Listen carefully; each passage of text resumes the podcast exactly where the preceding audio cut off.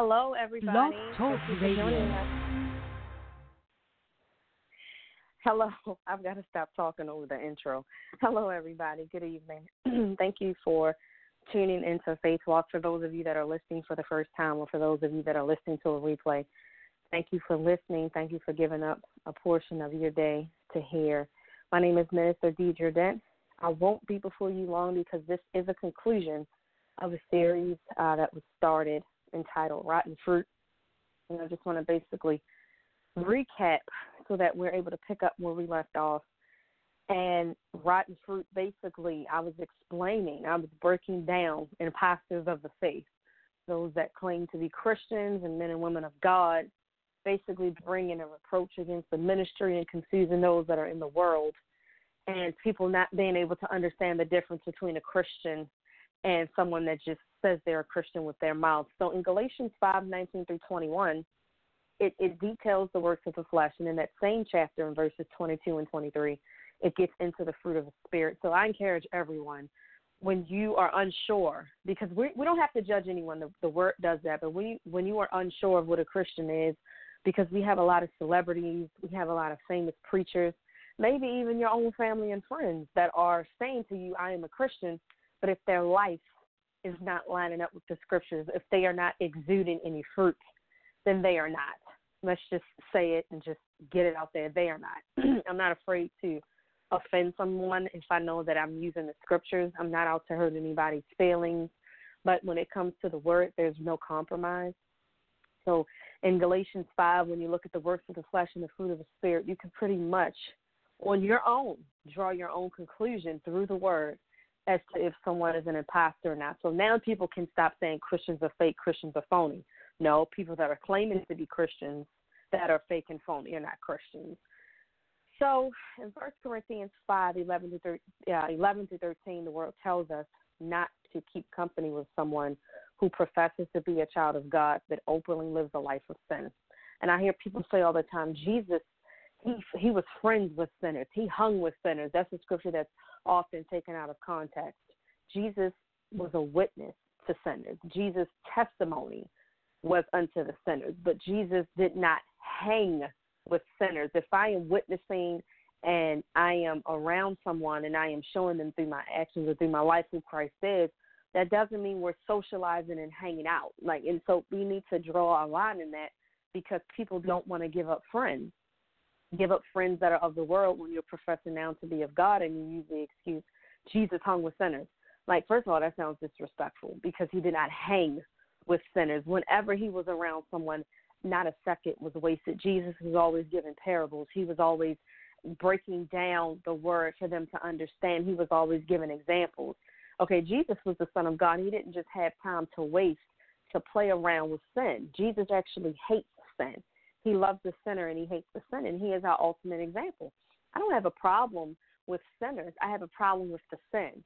So yeah, I don't. If I walk into uh, an event that is full of sinners, I'm not just. I'm not going to turn around and leave and say, "Oh, this place is full of sinners. I can't be here." We are lights in darkness, right?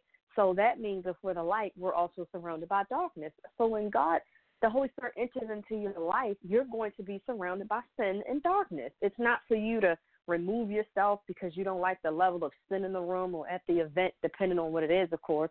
But you are the difference. You are the example. It's not for you to backslide and go back to your old ways. That's why separation is necessary.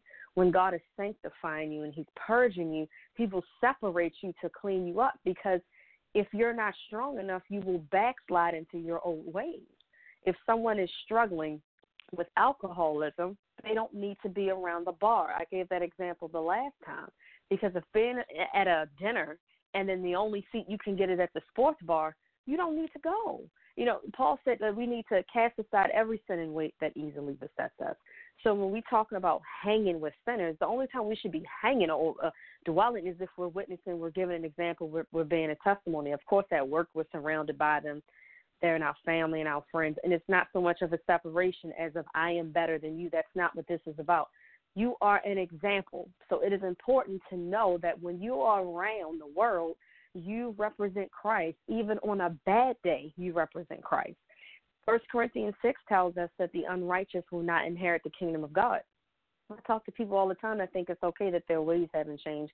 They continue to do the same thing they've been doing for 10 years. You're still fornicating. You're still going to the club. You're still smoking weed. You're still drinking. You don't want to change. First, you have to stop lying to yourself and just admit that you're not saved. Just because you went up to the altar at six and said, Lord, come into my heart and save me. Now it's 20 years later, you've had no fruit.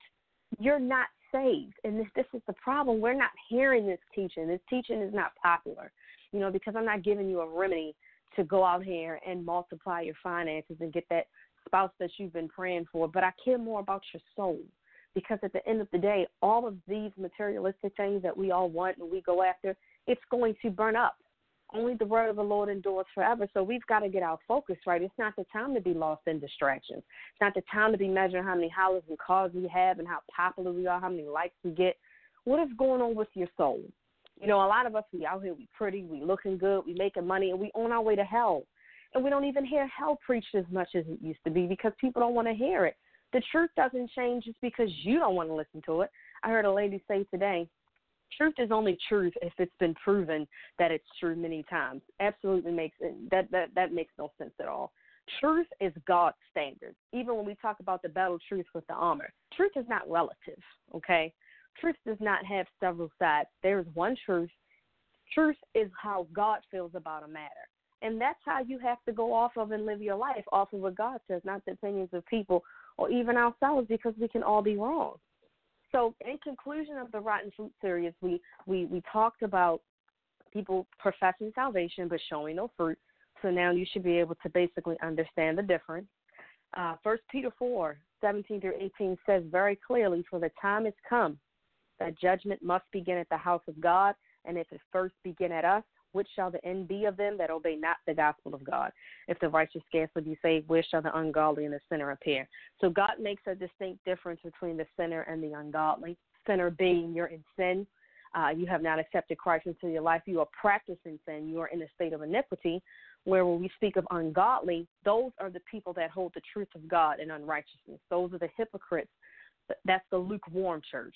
Those are the same people that will cuss you out, right? Get drunk, lie, and then jump on Facebook and want to pray for you. Okay, this is what we're talking about the ungodly because you can't mix. You have to choose a side. God says, be hot or cold because if not, I'm going to spit you out of my mouth. But the problem is, we don't want to change. We want the benefits of Christ. We don't, we don't want to go through the purging process. We want we just want the end result. And so when God talks about if the righteous scarcely be saved, if we're just making it, because Christ's blood is covering us. Because when God looks at us, either He sees the blood or He doesn't. And if He doesn't, we automatically are in the same category of Satan. How, oh, how do I know that? Because we're going to where Satan is going when God comes back. There's no middle ground for us. There's no, you were a good person, you just struggled with this one thing that you didn't give me, so I'm to let you stay with me anyway. Either we're going to heaven or we're going to hell. The church needs to return back to that. Jesus talked about hell. We need to get away from the prosperity. That's not going to happen because of all of the wolves and sheep's clothing. But people need to hear the truth. And I would rather speak the truth so that it leads to true repentance and true conversion. You're not going to profess to be a child of God, and there has been absolutely no change in your life. Hebrews 10:26 says, "For if we sin willfully, after that we have received the knowledge of the truth, there remaineth no more sacrifice for sins. So when you are constantly practicing sin in a state of iniquity, there is no sacrifice. I spoke with someone who said, Well, there's just one thing that I'm struggling with, but other than that, I'm fine, but they don't want to give it up. So this is what you have to understand God is not going to take anything from you. You have to willingly give it to Him. God is not a bully, God is not a thief. So if you want to hold on to anything in your life that you know is sin, and you're not willingly giving it up to God, that's the thing that's going to take your soul to hell because you've invited the devil in. Now he has a right to be there. So when we have strongholds in our lives, and that's what faith walk is faith walk is conversion, right? Deliverance, and then you're able to walk in wholeness. So when we're going through this uh, this deliverance process, this middle phase, this is where we have to go after those things that are in our lives that have been bothering us, that have grown up with us, that were imparted upon us, because not everything falls off. We talked about that before. So whatever it is that you're struggling with, if it's low self esteem and low self worth, if you're bad with finances, whatever it is that you're struggling with, whatever that stronghold is, it is up to you to turn your plate down, to fast and to pray and to go after it. Do not let someone tell you you are okay when you know you are not. And it's so easy to find a church that is going to tell you just do your best, keep on, keep it on. It is so easy to find someone to comfort your sin. Don't allow that because that same person that's comforting you in your sin and encouraging you in your sin, they're not going to stand with you when it's time to stand before God. It doesn't matter how much good you do on this earth. The Bible says our righteousness is as filthy rags. God doesn't look at how many homeless people we feed and see how many points we get to get into heaven. Every time we do something good for somebody, an extra point here. And every time we didn't forget to pray, an extra point there. And then when we get to the end of our lives, whoever did the most good deeds is getting in. That's not what the scripture is based on. We are saved by grace through faith, not of ourselves. It is the gift of God. So this walk is a process, right? and anything in a process when we talk about we're being tried and we'll come out as gold that means we have to be burned up of everything that are in that, that those impurities that are in us so that we can come out clean just as gold does so you can't jump out of the fire so it's the point of this walk with for those of you that are just starting off in Christ, you know, you're learning good and you're praying and you're studying, and then you may hit a wall where it's just one thing I don't want to give up, or it's just one thing I don't want to change, or it's the approval of people. That's the big one a lot of people are are afraid to stand for Christ because they don't want to be disliked. And that's one of the first things you have to get over as a believer. God said, if you were of the world, Jesus said this, if you were of the world, the world would love his own. But I have chosen you out of the world, therefore the world hateth you. So can we please learn to be okay with people not liking us? And I say it with passion because I was guilty of that. I did not want to be disliked if we can get over the fact that not only will people dislike us, but they will hate us. The scripture says, Jesus said they hated me without a cause. No, they, the people don't need a reason to dislike you. You don't have to do anything to anyone. The moment they see your face, they have an attitude, and you did nothing to them. There's nothing wrong with you. You have to understand that the Christ inside of you is what's going to make the difference. If you walk into a room and everybody walk out, let them leave. You can't internalize people's personal problems. And if you know you haven't done anything to someone and you're trying this walk with Christ and it's rubbing people wrong, it's the spirit that's inside of them.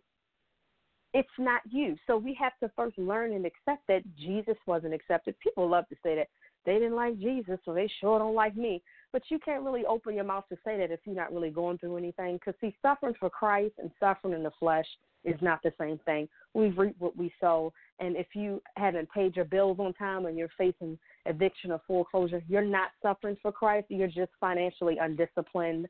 You know, if you refuse to discipline your children and to be uh, a constant example in their life, and now they're at the age where they're older and you don't know where they are and they're out of control, you're not suffering for Christ. You were just disobedient. When we suffering for Christ, we have to realize that we are our faith is being challenged. I love the book of Daniel so much in him, particularly because they sought to find fault in him, and there was none. They sought to find error in Daniel, and they could find nothing. So they had to get him in relation to his faith of God. They couldn't find anything wrong with him. He wasn't mistreating people. He wasn't a hypocrite. He was a man of his word. They said the only way we can get him is if we tell him not to pray because we know he's faithful. Do the world know that we faithful? Can somebody say to us the only thing that I could get her on is her faithfulness to God because I know they're going to do what they say they're going to do. I see the change in their life. I see how they're not acting how they used to act anymore. I see that they're calmer. I see that they're wiser. If no one is able to see these changes, you may need to check yourself, and we all at times have to do self inventory. First Peter two, I'm sorry, Second Peter two twenty one says, for it had been better for them not to have known the way of righteousness than after they have known it to turn from the holy commandment delivered unto them. So, right then and there, God is saying, Look, it would have been better for you not to even know me than for you to know me and turn back to the world. And when we talk about backsliding, we know the scripture that says it's like a dog returning to his own vomit. But you know what's even worse than that? Because somebody can come to Christ and leave and go back out into the world, and yes, they're a backslider, What's worse is to stay in church and leave God, to come every Sunday, to sing in the choir, to praise dance and you know you're not living nothing. And the church that you in, nobody's calling your sin out. How you can come to church and you can praise dance on Sunday and then Friday night you in a club. Let's talk about that. Let's talk about how you tell God you waiting on a spouse, but you sleeping with somebody else's husband or wife. Let's talk about the sin. Let's talk about the nasty stuff that keeps us from growing, that keeps our prayers from being answered. Just because you can go plug in Joel Osteen and this man will sugarcoat you all your way to hell and tell you that everything is going to be fine, like he done made God into a cartoon. Jesus is a happy, bubbly cartoon for all. There's no sin. There's no hell. We just all going to love one another. And you're just going to keep drinking this lemonade that he's feeding you because you don't want to hear the truth. The thing is, we only get one shot at this. When they close that casket, it's over. We don't get a second chance. Ecclesiastes 8:11 says, "Because sentence against an evil work is not executed speedily, therefore the heart of the sons of men is fully set in them to do evil." See, we live in a different time. You know, in the Old Testament, I love in the Old Testament how the priests were so corrupt that they couldn't even enter into the temple unless they tied a bell around their waist. Because at this point, we're looking at God in the Old Testament. This is before Jesus came. This is before the mercy seat kicked in. So now we're looking at God and His infinite wisdom and in His judgment seat. So the priests would go into the temple, and if the, if they would drop dead because they if they were unholy, God would kill them on the spot. They would drop dead. The bells would ring, and then those that were standing outside of the temple would have to pull their bodies out on a string because that's that's God don't play. But that same example, God hasn't changed. The scripture says he's the same God of yesterday, today, and forevermore. His words will not return void. He is unchangeable. That same God that was allowing these priests, these corrupt priests, these corrupt uh, spiritual leaders to drop dead, he's the same God. It's just that Jesus stepped in and Jesus is our mercy. And he's extending mercy even right now. But because people don't see this as often, a lot of people are taking God for a joke. They think it's okay that they go into church looking any kind of way. When people, another scripture they take out of context is "Come as you are." That's a heart matter.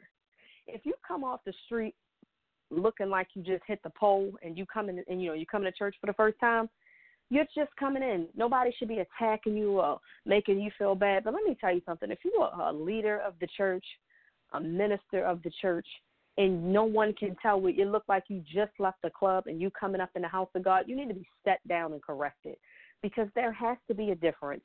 There has to be order. Nobody wants you to tell them anything. You can't tell me how to dress. You can't. There should be a difference because if you are claiming to be a child of God, then you're an oracle of God. What you're telling me is that you are a vessel. And at any point, God should be able to speak through you. And don't get me wrong, you know, I like all I like clothes myself, but is it really appropriate for me to wear a bodycon dress and lead devotions? I mean, let's just be serious. What am I doing? Do I want attention that bad? Where I come to church to show off my body?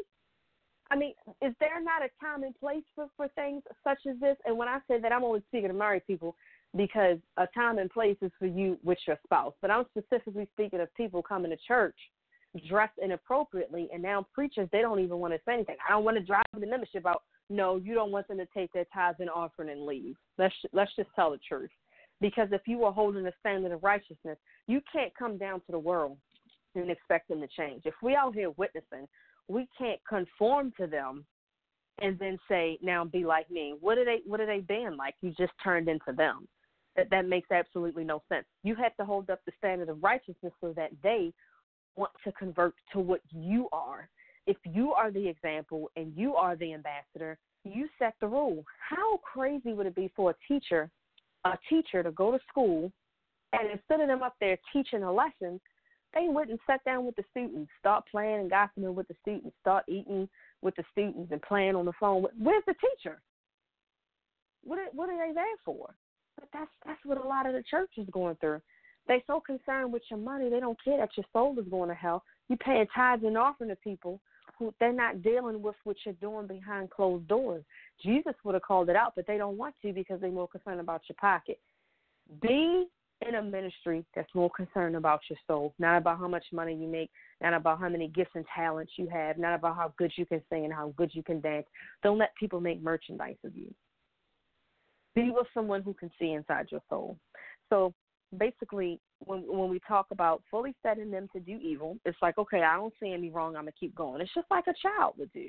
You know, if you tell a child go to bed, you I bet not hear from you again, and they get up and sneak and get a cookie, and they think you can't see them, they might try it again. Now you're trying to give this child all the grace and mercy in the world. They get up, they take another cookie. Now on the way to the kitchen and on the way back, they feeling real good. They get a little bolder. Maybe they, this time they go back and they grab two cookies. So people are the same way. We're just like children. We do things. We don't see any consequences. We do it again. I mean, we know about robbers. They wouldn't have got caught if they had just stopped robbing banks, but they got stupid and cocky. Five banks wasn't enough. They had to go to six, and that's what got them caught up, right? Because we get cocky and confident, and even in sin, that's how sin works. You see how much you can get away with? You push the envelope. You get away with that, you push the envelope again. The second Peter 3 9 says, The Lord is not slack concerning his promise, as some may count slackness, but is long suffering, long suffering. His long suffering is on another level. It's literally out of this world because he is sitting up there watching us be disobedient. He is long suffering to usward, not willing that any should perish, but that all should come to repentance. So this is not a get out of hell free card. This is a I would that you prosper even as your soul prospers. And I'm trying to give you enough time to get yourself together because when I come back, it's final. It's definitely final. When you tell your child, if you did it, I'm going to get you again, any parent in that right mind, you don't want to beat your child. You don't want to. You don't want to cause them pain. But the Bible says, you know, not to spare the raw, you know, basically spare the raw for the child. So we know we discipline our kids, but we don't want to cause them pain. So it's like I'm trying to give you as much time as I can. I told you not to get back up out that bed to get that cookie, but you just had to do it. Now I got to show you a lesson. God's patience is on a much higher level, and so He is long suffering toward us, which brings me to the point of how we have to exude the same trait of long suffering. We it's the fruit of the spirit. We don't have the right to not forgive someone. We ask for forgiveness daily. We screw up daily. How can we dare not forgive someone? You did this to me, or you did this to somebody I love. I will never want to talk to you again. What if Christ did that to us? What if He said, you know what? I'm tired of you saying you sorry. Every time I look up, you saying you sorry. Oh Lord, forgive me for all sins. I'm tired of it. How many times I gotta forgive you for that? Why are you still struggling with that? How many times I told you to let that go, you won't do it? Why are you still watching that show I told you not to watch? Why you won't get up on time when I'm waking you up? If he dealt with us how we dealt with people, we'd all be in a world of trouble. And that's why it's easier for me to forgive now in my life because I'm realizing, God, every time I turn around, I'm asking for help. How can I hold a grudge against someone? I'm not God. Look, if anybody could hold a grudge, it could be God. After all, we did beat his son on that cross. And if he's willing to forgive us, who are we? Romans 1:18 says, "For the wrath of God is revealed from heaven against all ungodliness and unrighteousness of men who hold the truth in unrighteousness." I want to say that again. For the wrath of God is revealed from heaven, being revealed, shown to us. This is coming from heaven where he dwells against all ungodliness and unrighteousness of men who hold the truth in unrighteousness. This is pertaining to those that hold the truth of God in unrighteousness. These are those people, when I say an impostor of the faith, and I could name names all day, but you already know who I'm talking about because everyone's a Christian and everyone wants the title. All types of celebrities. I love Jesus just because, you know, I I'm in a club and just because I cuss don't mean I don't love God. When people talk foolishness like that, don't debate with a fool. Don't do it. Because either they live in the scriptures or they not. And words are cheap. A lot of times people learn with you from your actions. There are people in my life who claim to be Christians. I know they not. Their life tells me otherwise. But I don't have to tell it you wrong. No, you're not. I, I don't have to do anything but live because they'll see in my actions where they fall short. They can either take it and be offended by it and go on disappear and move on, or they can be convicted by it. But what I won't do is I won't fellowship with those that hold the truth of God and unrighteousness, and I won't have binding friendships with enemies of the cross. That's the difference. Stop being so pitiful for everybody to like you, and you'll be okay with who God who who God uh, who God called you to be. Ezekiel thirty three eleven says, Say unto them as I live, saith the Lord God, I have no pleasure in the death of the wicked, but at the wicked turn from his way and live. Turn ye, turn ye from your evil ways, for why will ye die, O house of Israel? He sends out all types of warning signs. Even whoever's listening to this now, this is a self check for all of us. You know, I, I have to even preach to myself, least I fall. This I'm not above this word. It comes through me first to even speak. So this is a, a, a sounding horn for all of us. We should always be in a conscious state of repentance. And we're repenting not because we're committed iniquity, not because we should be out here purposely sinning, but it's because we're striving and we're human and we mess up. So we constantly have to ask for forgiveness. The good thing about God is there's still hope. If we're still living and breathing, there's still hope. Somebody don't have a chance. For someone, their soul has already departed and they are gone. There are funerals every day, and it is late for it is too late for every single one of those people. It is too late for every single one of those people. And that's the tragedy in hell, everyone. It is perpetually forever. You can never get out. God is not handing out 10 and 20 year hell sentences, He's handing out eternity. Eternity. What would a profit a man to gain the whole world and lose his soul? Excuse me. I'm just getting over a cold too. So, Isaiah 55 7 let the wicked forsake his way, and the unrighteous man his thoughts, and let him return unto the Lord, and he will have mercy upon him and to our God, for he will abundantly pardon. He's still willing to forgive. He's still willing to forgive. All these false preachers out here preaching prosperity, knowing that your deacons ain't living nothing. You got pedophiles, you got homosexuals in the pulpit influencing this this younger generation. It was a point in time where we knew sin was wrong and we acknowledged it. But now sin has become so accepted in the church where if you say anything against homosexuality, then you're a hater. Well, let's let's clear this up. God doesn't hate homosexuals. They're people. God hates the sin.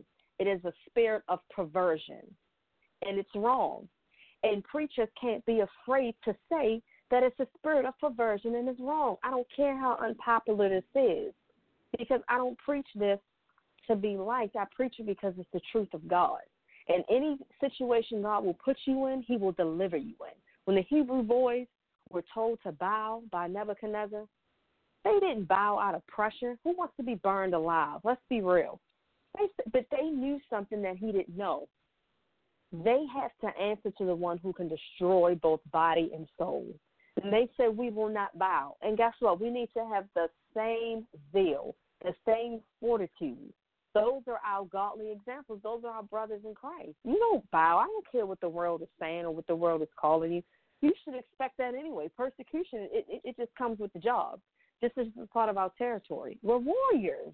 We don't fall down and get weak and get afraid. Read the Bible where it talks about the armor of God. He he's not going to tell you to put on armor if you're not in a war. The only time you're getting beat up is if you don't have your armor on. You're gonna let the devil run all over you. Don't let the devil convince you that you can't give up certain things. God understands. Just keep on sinning because He know your heart. He know your heart. That's another scripture taken out of context.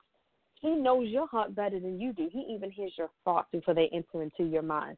Think this is a day to day battle a literal battle. When we hear negative thoughts, you open your mouth and you speak the scriptures. You rebuke the devil. When you feel like you're lost, God knows all things. He said our footsteps are ordered, in all our ways acknowledge Him, and He will direct our paths. Nothing about your life is a mistake. Who you marry, where you live, where you work, nothing is by oops or a surprise. You are the only one surprised. God is not. If we would trust and have the faith in Him, this is called Faith Walk. This outreach program is called Faith Walk because this is something that I have to live day to day. Whatever you say out of your mouth will be proven, but it is time enough for you to see the imposter so that you can learn how to pray for those people that think they're saved. Because that's the trick of the enemy. If he can convince you that you're okay, what are you repenting for?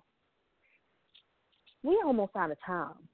We are almost out of time, and we have to give an account for every word, every deed, and every thought. We don't have time to fight and bicker over, well, I won't hear that sermon because it's coming from a woman. God don't talk to women. We are allowing all types of things that, that are already in the church to tell us what we should be doing instead of listening to the word. We, we running out of time, literally. I, I'm actually running out of time on here. but in all of this, be encouraged.